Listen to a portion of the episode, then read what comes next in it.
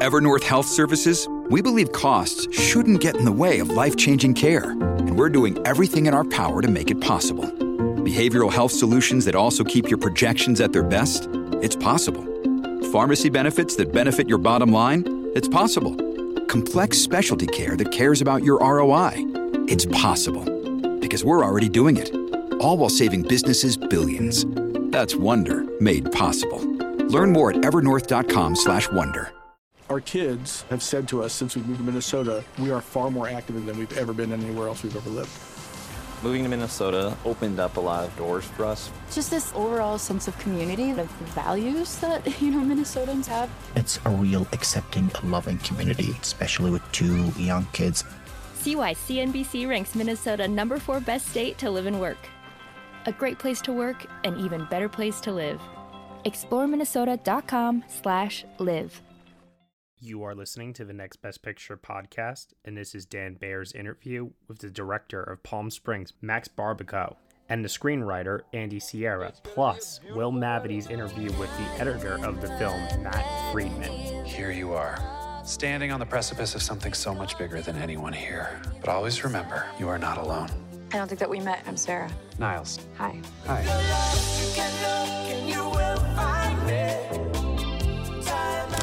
Nice.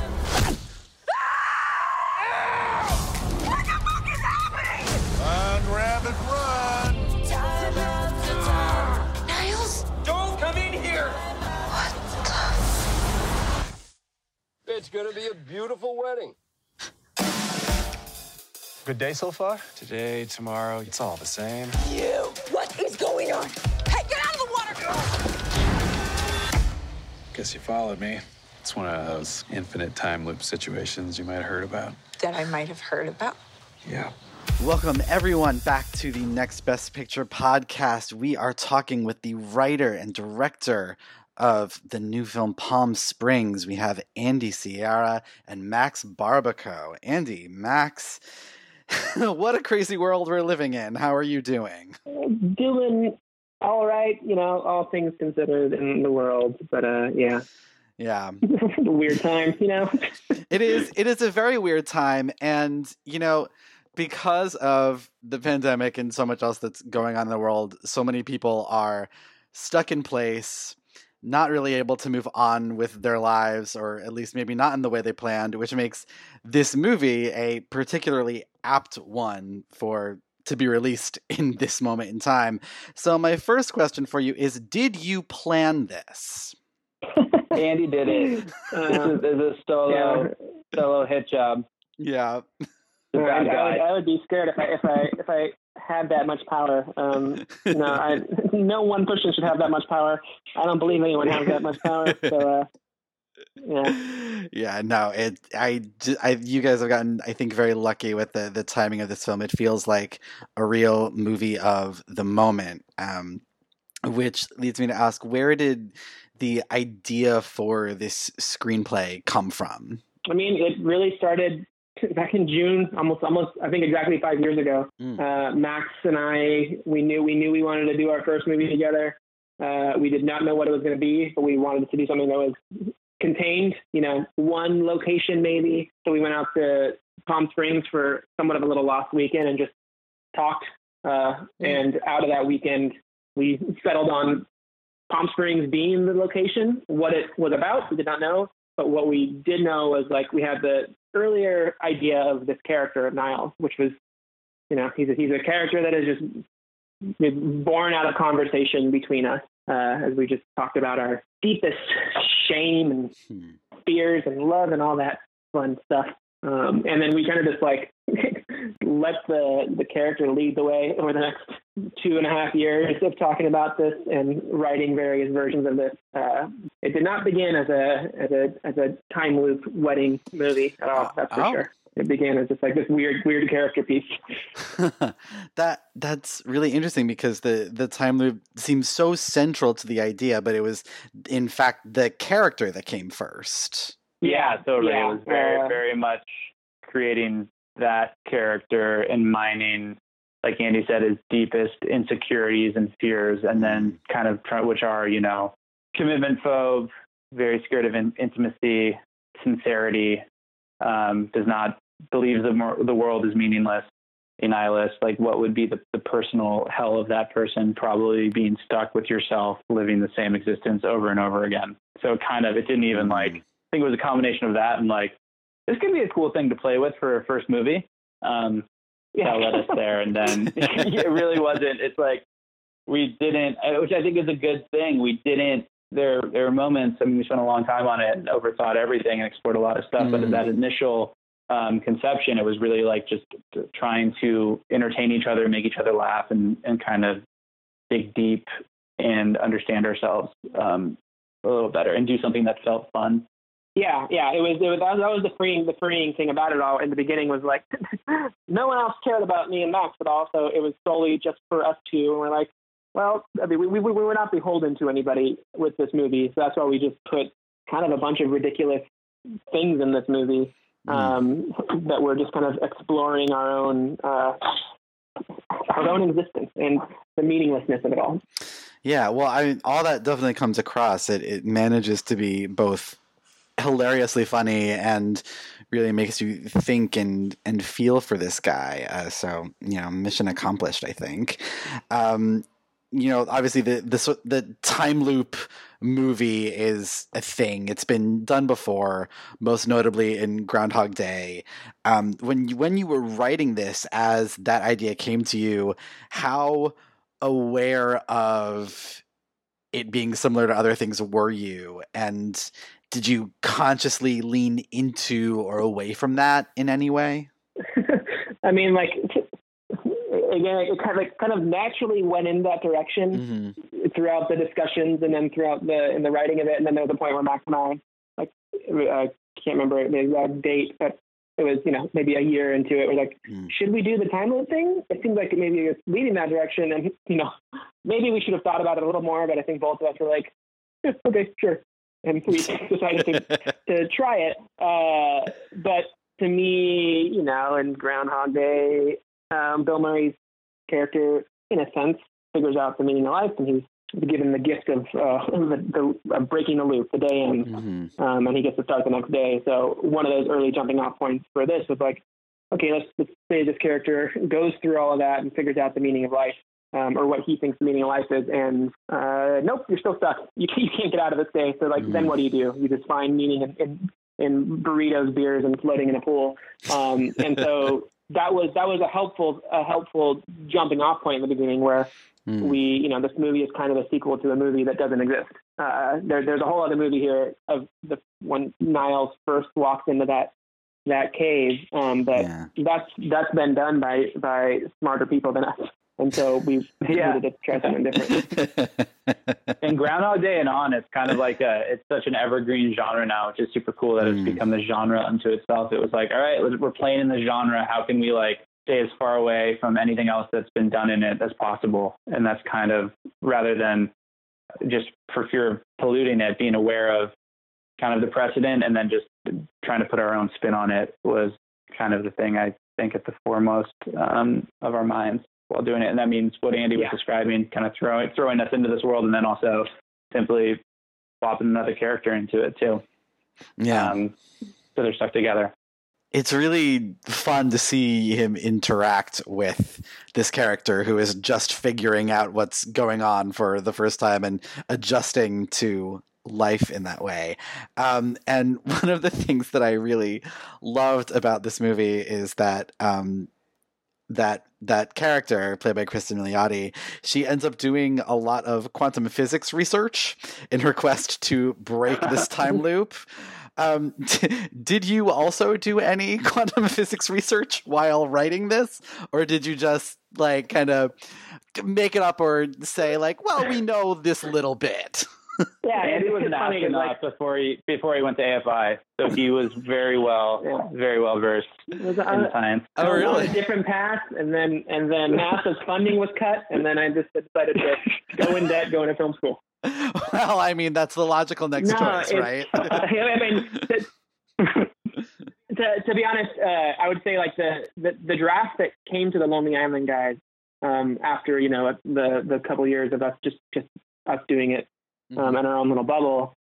I may be too like think maybe we're leaning too much on um, just following the like a Jungian journey and mm. uh, playing with those archetypes and and and Ram Dass and Be Here Now. That like the science was actually no part of it. It was more like leaning into the idea that we just were not thinking about the science. And then once The Lonely Island came on, like it was they were actually the ones kind of encouraged us to like kind of dig deeper into that side of it all, which then of course sent me down this spiral of of YouTube videos and string theory and the Cauchy Horizon and finding these hmm. kind of ob- obscure science papers, which it's all very fascinating stuff. Yeah. So, so it's based on real life. It, yeah. It all came on there and that suggestion too, just from which I thought I think helped the movie immensely. Just like it made sense on a character level that you know there would be an attempt on Kristen's part on the Sarah role to kind of go figure that stuff out to try and rise above the the situation, which just like kind of opened the whole film up as well. It was equal parts kind of strengthening that character and indulging some of the fun quantum physics stuff. Yeah, that's very cool. Very cool. Yeah. Um. So so this is your, uh, your. You both have worked on short films together, and Max has done a documentary. But this is your your first feature length narrative fiction film. Um.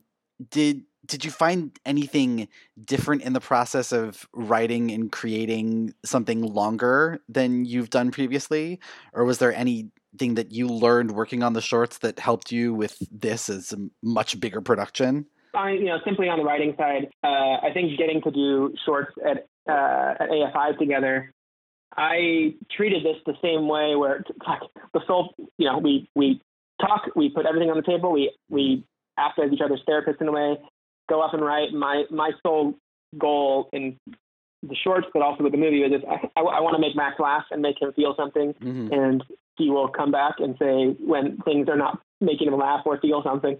So there was not like we we had a, a nice runway doing shorts together, but the approach to writing a movie it was still like we we were two kids playing in a in a slightly bigger sandbox. Yeah, agreed. It's very as for the production side. Yeah, yeah, yeah. Go, you can talk. Matt, it's, just a, it, it, just a, it just it just is a marathon instead mm. of a sprint, you know. And I think it's even doing a feature versus shorts. It just is just for the way that I know my mind work and works, and probably Andy's too. It just was very liberating to not be confined to the short form, um, which is great. But it just is it's um it's a different muscle. Yeah. Well, I mean, the movie is great. Uh, thank you guys for for coming on and talking to us about it. Um, before we go, what what is the one thing, if you could pick one thing that you want people to take away from this movie right now? There's purpose in caring. There's purpose in caring about stuff and trying your best to care about stuff and make a difference and and um, rise above your circumstances, even if the world uh, feels very dire and meaningless. and love. I couldn't love. have summed it up better myself. yeah, what what he said. awesome. Thank you so much, guys. Congratulations on the movie. Thanks. Thank you. Thank you. I can't keep waking up in here. Everything that we are doing is meaningless. I hope it's not all meaningless. At least you have each other. Nothing worse than going through this shit alone. Stop! There's a bomb in the cake. Don't worry, I used to be a bomb guy. Stand back!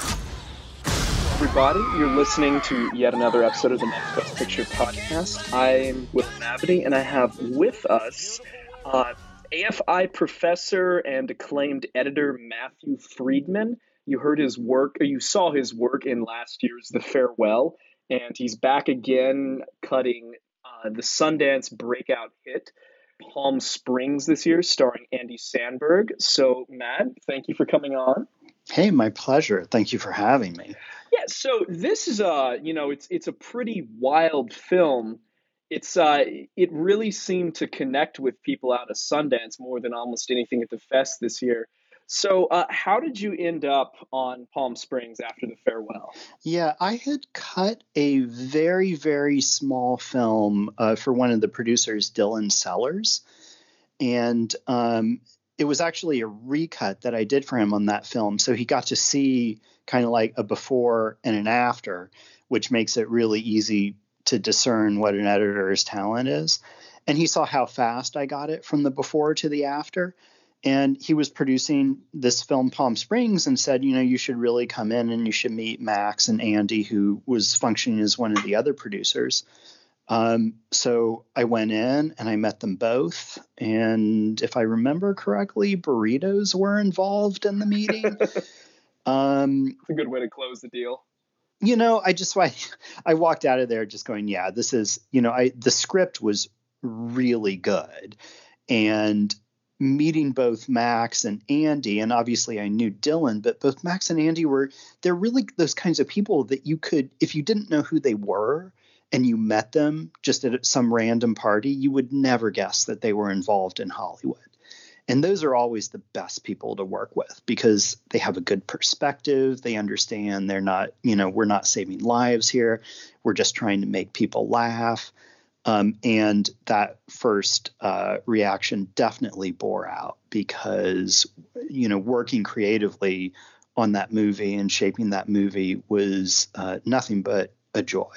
So, when you say working creatively, I mean, obviously you were hands on completely uh, afterwards, but were you involved in shaping the process creative creatively before cameras even started rolling? No, I I try and stay away from that, just like I try and stay away from going to the set. Um, first of all, at the run up to production, uh, directors are typically typically getting so many notes from so many different directions. The last thing they want is one more voice that they have to allocate, you know, brain space to understand. So I'm not I in, in my career I have not been called on very often to do that sort of pre-production stuff. In terms of while they're shooting, I also like to step back from that as well because oftentimes when you're on set, you see and hear things that can influence you later in post that sh- you know don't necessarily show up on the screen. Yeah. Um, I did this recut once of this uh, it was a first time director and he was doing this romantic comedy. And he had called me in because they had had sort of not like a you know a full blown test screening but they had gotten i don't know maybe 75 people at a school somewhere and they had played the movie for them. And the audience it just it it fell completely flat. And the audience was really like avoiding uh, the director as they were le- leaving the auditorium. Oh, God. So I came in and the first thing I started doing is what I always start doing is just going through and taking out everything that is not in support of the story. And I was going through and tightening, and you know, once you get all that extra shit out, the the jokes just magically start working. Um, so things were getting better, things were moving faster, things, you know, he was laughing at stuff that he had never laughed at before. And we got to this one scene that was, uh, it, it was a very, very funny scene. The two protagonists have gone to try and convince somebody to do something, and it's not important to my story, but it's just a very funny scene. And then after that scene, it cuts to them sitting in their car outside with this sort of stunned expression on their face, like, what the hell just happened? And the camera does this sort of push in on them. So you see them through the front windshield and it pushes into them. And then when it lands, they are like, what the hell just happened? And so the first thing I did was I took out that dolly move, which was maybe, you know, six seconds. It completely took it out, pre lapped their first line of dialogue, and sewed the scenes together like that. And when I first showed it to the director, he was like, you know, this was maybe after we had been working for a couple weeks. He was like, oh, oh no, no, you can't take out the dolly shot. Do you know how long it took us to get? And then he stops and he goes, I get it. I get it. Take it out. You know, and had I been there on the set and had I seen how hard they had tried to actually get that shot and how much effort it took to get it right, maybe I would have left it in. Maybe I would have been biased in that way. Yeah. But the audience wasn't there on the set and they don't know. And it, from their perspective, it was six seconds of nothing funny happening. So instead of rolling straight from a scene where you're laughing all the way through the scene straight into the next laugh, you have this giant pause in there. Um, so yeah, I try and stay as self-contained as possible, and the side benefit of that is, uh, you know, I know myself and that I have no self control regarding craft services, so I would weigh 40 pounds more if I made frequent set trips. Yeah, you know what? In a COVID era too, you got to worry about people coughing on the snacks and reaching it. So mm-hmm. you're, you're really keeping yourself extra safe now.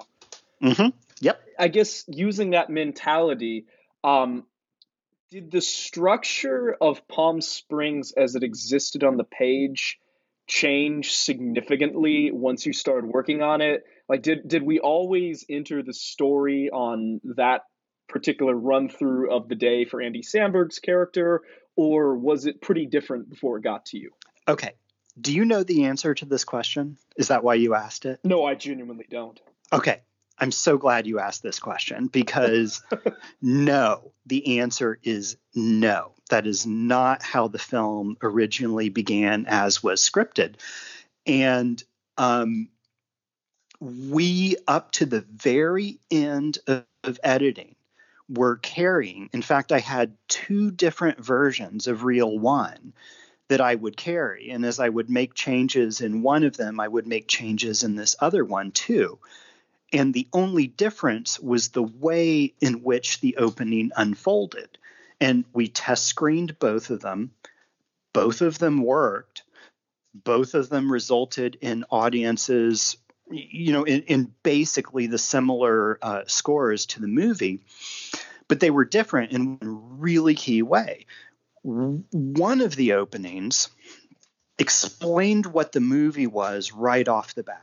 You knew it was funny you were laughing immediately and you understood and this is a spoiler so if people are going to watch the movie mm, well i guess probably everybody knows it's a time loop movie. Uh, so maybe it's not that much of a spoiler but the the the one opening you know the one that let you know it was funny right off the bat uh, it also sort of really helped you understand that it was a time loop movie about four minutes earlier than the alternate version. And the alternate version was a little more en- enigmatic. You didn't really know what was going on. You saw weird things happen, but the weird things were happening before you understood you were in a time loop. So you had no grounding to really know what why they were weird. You just knew they were weird. So you had to hang in there a little bit longer. Um, it didn't start off with quite as big a joke, although the argument could be made that the joke that we have up front in the other one maybe feels like a slightly different makes you think it's a slightly different movie yeah. it, it, you know it's a very we're we're talking about the scene where um, niles is jerking off watching his girlfriend you know pack or try and find the ring yeah. which you know when you watch that scene that that close up to the beginning of the movie you go oh okay this is a sex comedy which it's really not right you know which is was one of the things that we were thinking about. Um, and ultimately, we we chose to go with the one where that scene is up front, where you do understand it's a loop movie a little sooner, and where you get to laugh at a scene a little sooner. And your very first big meaty scene is not something where you go, "Whoa, what the fuck is going on here?" It was a very close call, uh, but yeah, that was that was the only major structural thing uh, that changed during the course of editing. Beyond that, the script was so strong. Yeah. We didn't really need to do structural changes, and the performances were funny enough and the chemistry good enough that structural changes weren't necessary. Um, and again, the original version, as scripted, was written very well as well, and it worked and it wasn't bad. It was just it's an example of how you can tell a story in two different ways. And there is no one right or wrong way to tell a story. There's just different ways to tell Yeah. stories. And ultimately, we went with the one that we felt was maybe a little more accessible. Lucky Land Casino asking people what's the weirdest place you've gotten lucky? Lucky? In line at the deli, I guess? Aha, in my dentist's office. More than once, actually. Do I have to say? Yes, you do. In the car before my kids' PTA meeting. Really? Yes. Excuse me, what's the weirdest place you've gotten lucky? I never win and tell. Well, there you have it. You can get lucky anywhere playing at LuckyLandSlots.com. Play for free right now. Are you feeling lucky? No purchase necessary. Void where prohibited by law. 18 plus. Terms and conditions apply. See website for details. Hey there! I'm Hannah. And I'm Audrey.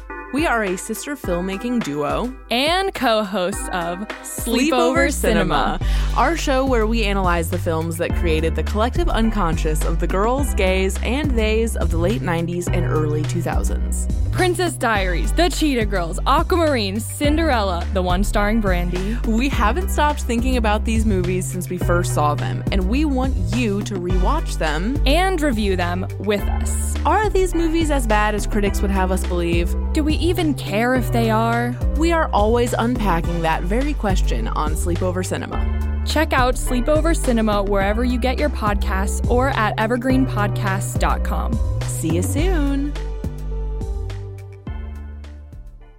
Well, yeah, I I loved how it opened, so I think you guys made the right Yeah. call. Um, so Yeah. you said you pretty much kept everything the same, but uh, I guess since the cat's out of the bag that it's a time loop movie, uh, we get to see Samberg um, go on a variety of adventures and have a lot of different cuts to different experiences he's had in the past uh, during a variety of moments in the film. Uh, were there any moments that the two leads live during this time loop that were shot that you guys had to cut that you liked? Oh my gosh, I'm trying to remember because we actually finished post quite some time ago. You know, I don't I don't think that there were. There were moments where when I first cut them and I'm, the moment I'm talking about is the sort of the big montage, which I guess would be equivalent to the, you know, they're they're falling in love montage, where they're just going through the day over and over again and goofing around, and Right. it, it's all these little vignettes of how they're fucking around with the other people at the wedding, and you know, normally the structure of a montage like this is you you have one song, right? that covers this montage. But the way this sequence was designed, it was a song montage, and then in the middle of it, you have this big dance number, which has its own music. And then after that, you go back to a montage. And so I was kind of like, and and even Max and the producers were like, how is this all going to work? Because now we're talking about three songs. Like we can't have a song and then break for a different song and then go back to the first song. That's going to feel repetitive. And then three songs is just going to feel like overindulgent, isn't it? and so we went into the first screening.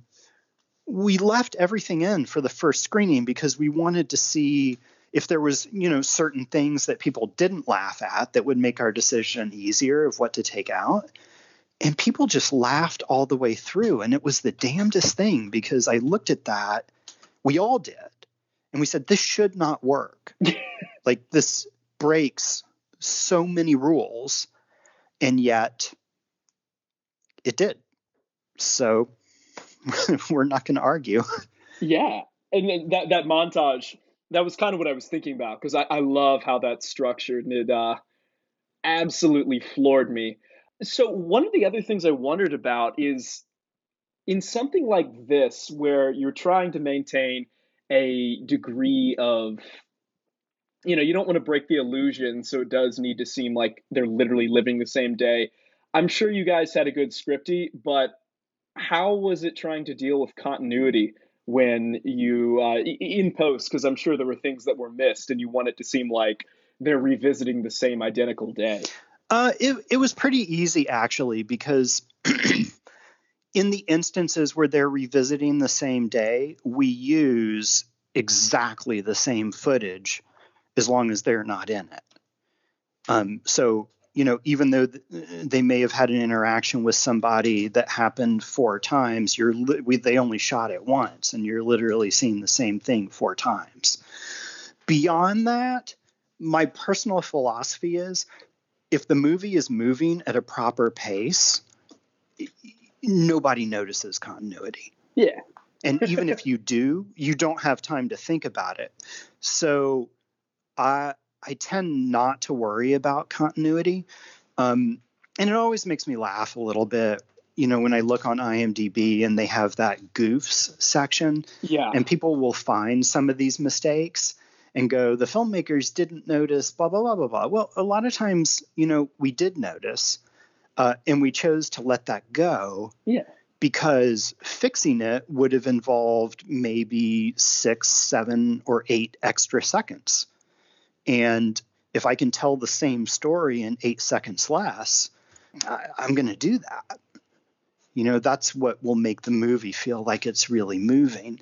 And, you know, to circle back to your other question about stuff that was cut out, um, there was, you know, there was a lot of stuff that was cut out, as there always is, but it, it tended to be more inside scenes.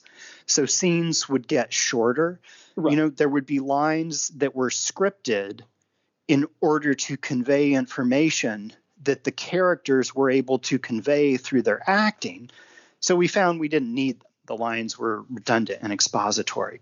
And then, you know, one of the push and pulls of this movie, uh, like Groundhog's Day before it, um, you know, if you're familiar with the history of Groundhog's Day, it actually is so interesting because it sounds like a lot of what went on behind the camera in that movie kind of went on behind the camera in our movie too. In Groundhog's Day, there was this real serious push pull between Murray and Ramis. Ramis wanted it to be funny. Mm-hmm. Murray wanted it to be philosophical. And there were arguments really? about that all the way through the move uh, through shooting and production and even the writing. Murray took over at one point and was working directly with the writer um, and steering it the way he wanted.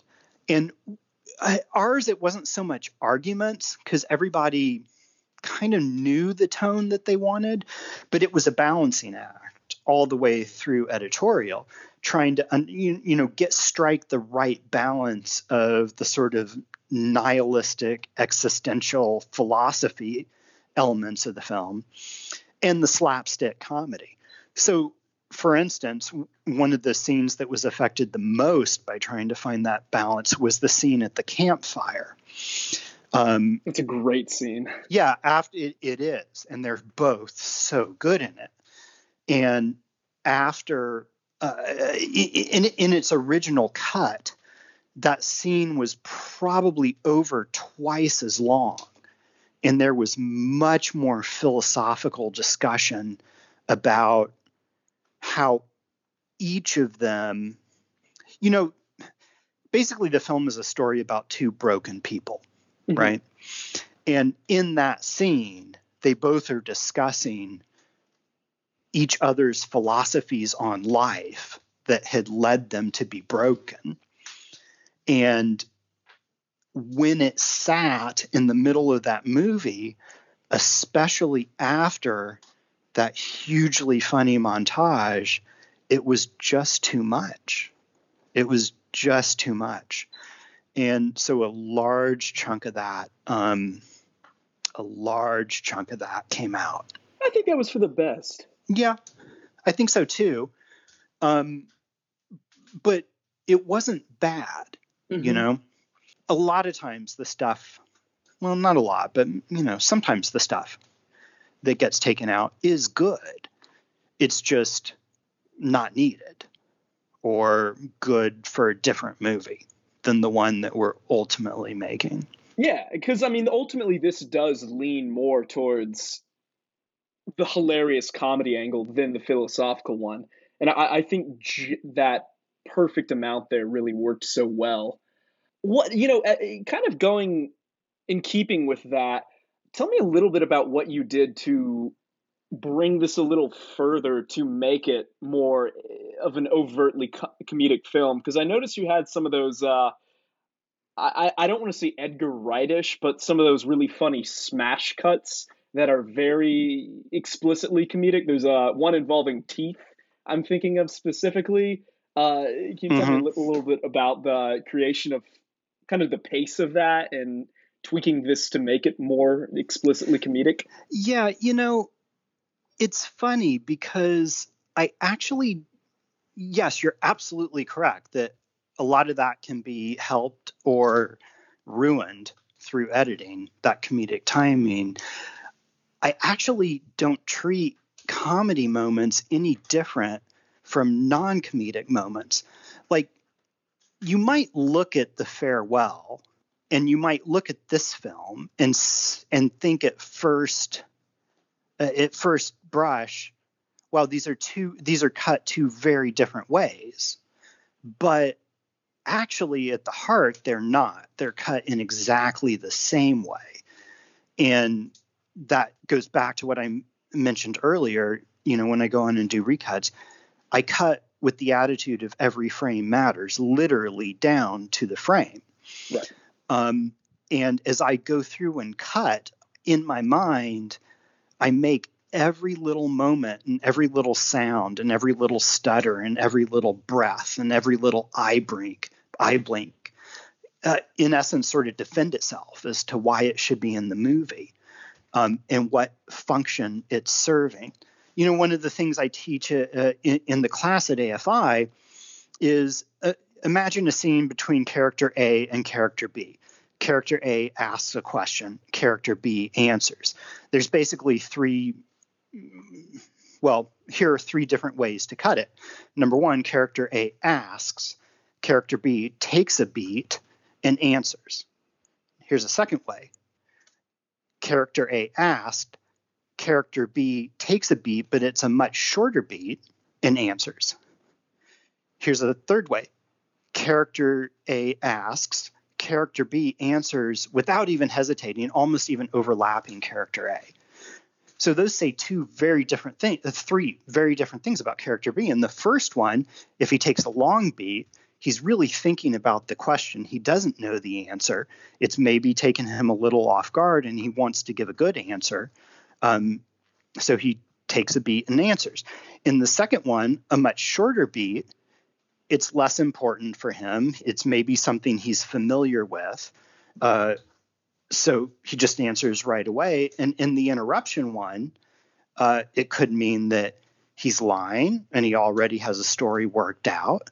Um, it could mean that he's irritated, you know. But they go just taking out what what may be the difference of three to six frames can completely change the attitude in which the answering character has in that moment.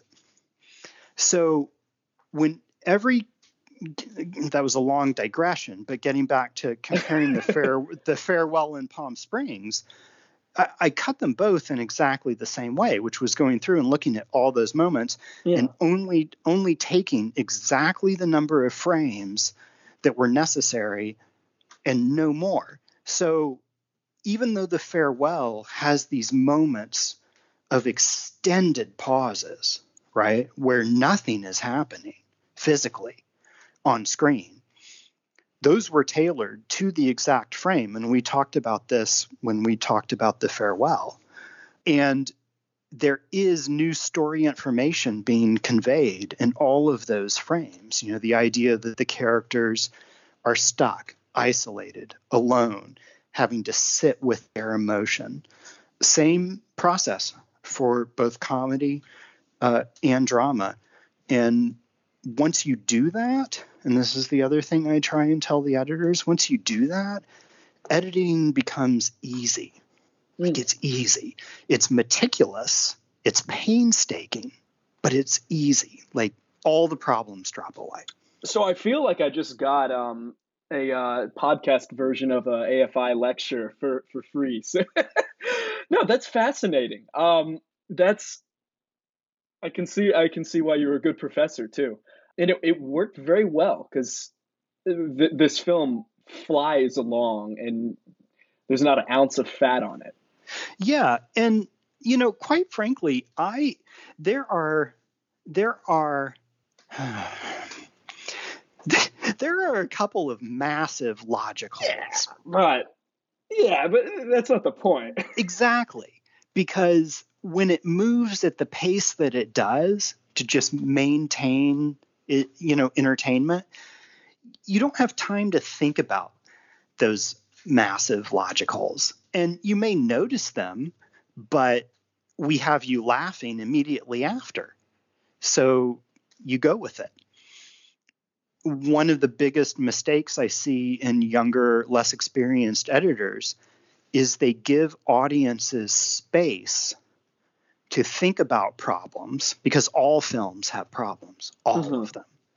They give uh, audiences space to think about those problems, or they the audiences use that extra space where, where no new story is being uh, conveyed to ask questions and wonder about things that we as filmmakers don't want them wondering about because it's not part of the story we're trying to tell.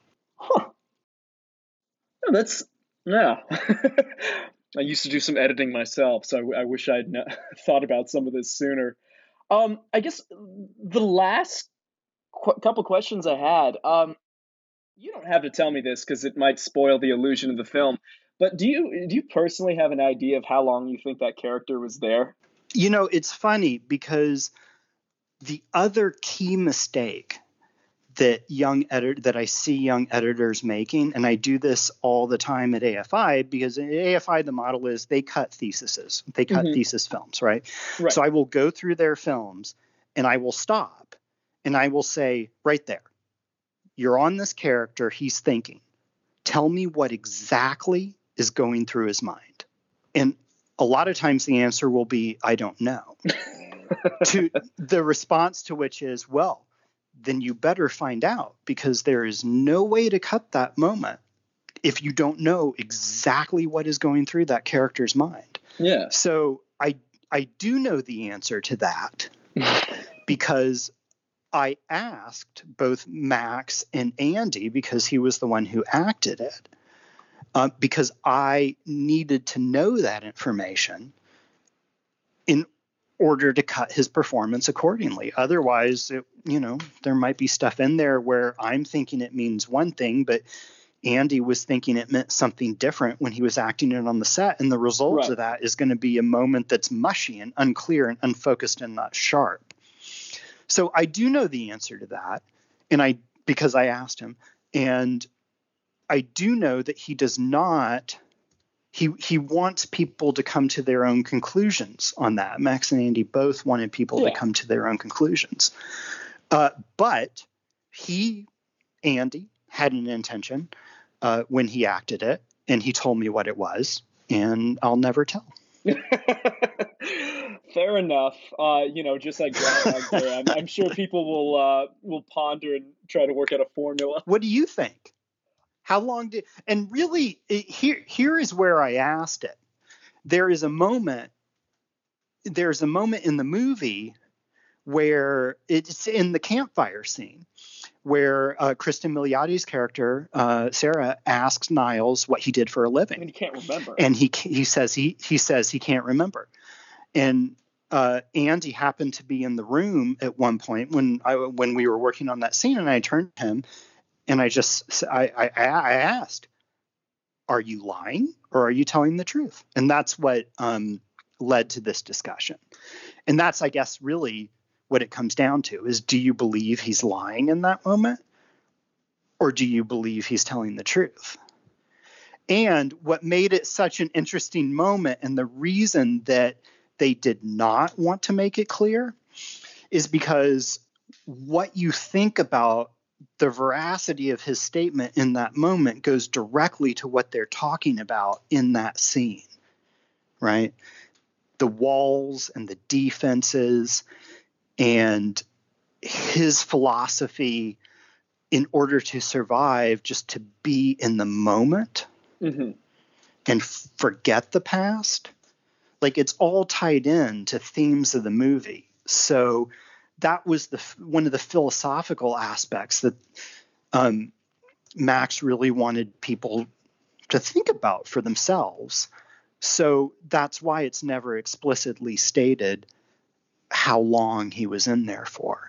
Oh, I think that I think that's for the best. And uh, you know, unlike Groundhog Day, I, I don't think anyone's going to be able to come up with a framework. But for the record, I thought he was lying in that scene because later in the film, it's revealed he remembers certain things about his life before that I, I think he wouldn't if he had actually been there so long. He forgot everything. I don't Yeah. think he would remember that. But Well, yeah, I, that Here's a mind fuck for you. Okay. Um, the scene that you're referencing where he remembered those things was there were other versions really, of that shot. huh? Okay, Mm, So- that's all I'll say about that. Oh god damn it. Okay. okay. now I'm gonna have to I'm gonna have to think all this over again. Well, Matt, thank you so much for your time. Before you go, have you decided what's next that you're gonna work on? Yeah, I'm uh, I'm working on a film that I'm likewise very excited about, and hopefully we'll be talking about it at some point in the future. It's uh, it's a film called The Starling. It stars Melissa McCarthy and Chris O'Dowd and Kevin Kline and Timothy Olyphant. It's uh, directed by Ted Melfi um, of Hidden Figures. Yeah. Who may truly be the nicest man in Hollywood. I mean, oh that. my gosh, it's un- unreal. Uh, so we're working on that. We're in post production on that. We're waiting for some visual effects, and then we'll get back to mixing. But Netflix um, has purchased that movie. Uh, I think it happened like a month or two ago, and it will be coming out in theaters and obviously on Netflix uh, sometime at the end of the year. Oh, that's fantastic. Yeah, and similarly, like kind of similar to the farewell, it's a comedy about uh, a very heavy death subject. so I seem to be getting niched as editors often do. Yeah, you got to do another. Uh, you got to do another. John Tucker must die to compensate at some point. Hmm, yeah, at some point. Right now, I'm I'm really enjoying the meaty stuff. Well, you're you're certainly making your mark.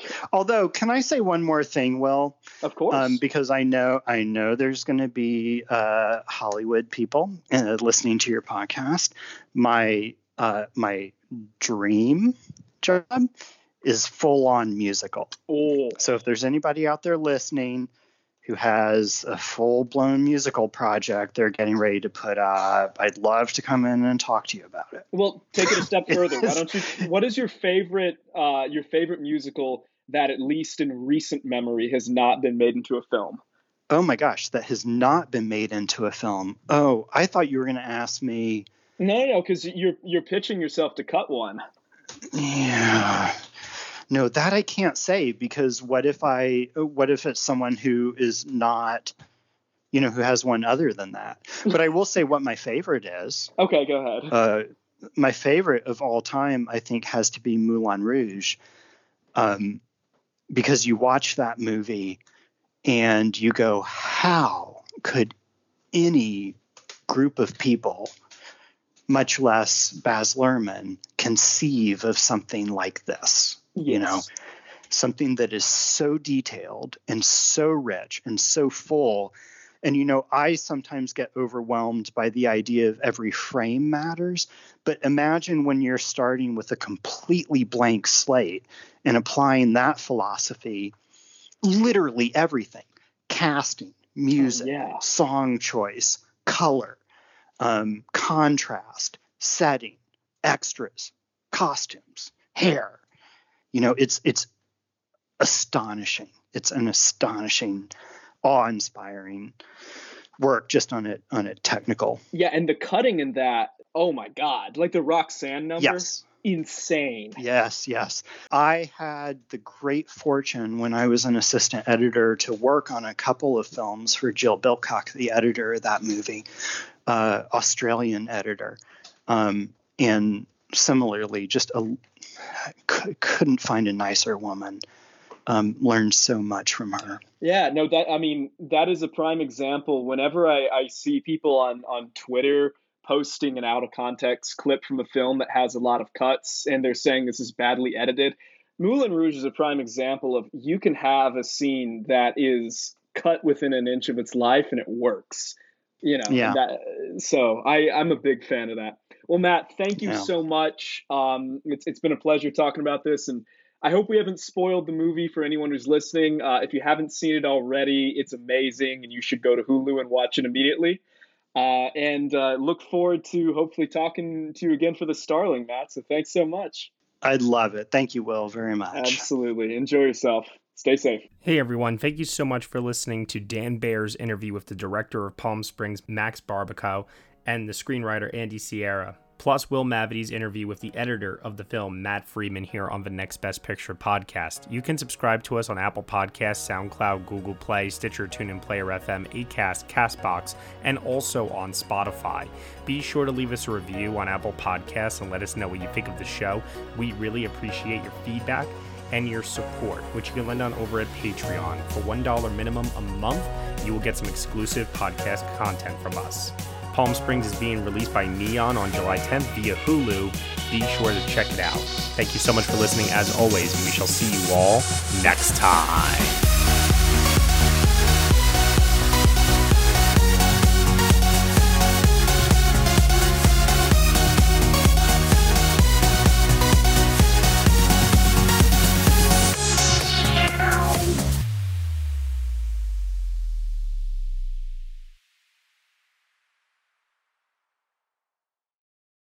Hello, this is Gary Chahot welcoming you to check out the French History Podcast.